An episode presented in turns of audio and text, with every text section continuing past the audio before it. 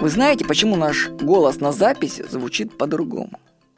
Дело в том, что мы слышим себя не только через уши, но и через кости черепа. Ну, для этого попробуйте заткнуть уши и постучать зубами.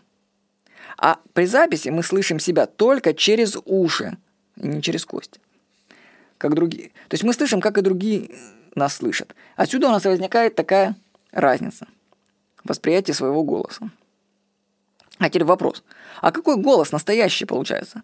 Тот, который слышим мы изнутри себя с наложением звука через кости? Или другие? М? Какой голос настоящий? Вот сейчас, может, голос, который звучит, между прочим, он еще и подкручен с помощью аппаратуры. А я сижу в наушниках и слушаю его, и он мне даже нравится.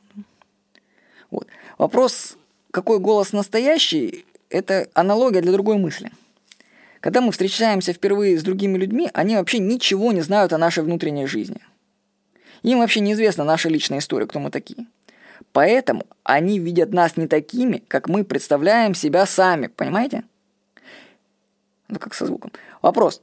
Чье тогда представление нас реальный? Ответ кажется очевидным. Наше. Ведь мы сколько себя знаем, я все с пеленок знаю.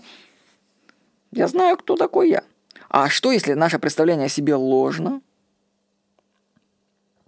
Получается, что мы имеем впечатление незнакомого человека о нас свежее такое. И свое, может быть, даже ошибочное представление. Это все заставляет задуматься об этом. Получается вообще, что другой человек со стороны может воспринять нас адекватней, чем мы сами себя.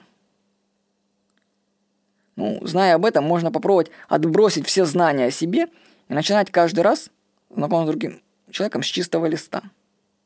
В общем, когда вы общаетесь с другими людьми, помните, что они вас рисуют совершенно не такими, какими вы себе представляете. Ну, если вы об этом знаете, ну, можете использовать это на свое благо. Вот. Так какое я настоящее? То, которое внутри нас или то, которое воспринимают окружающие? А? С вами был Владимир Никонов.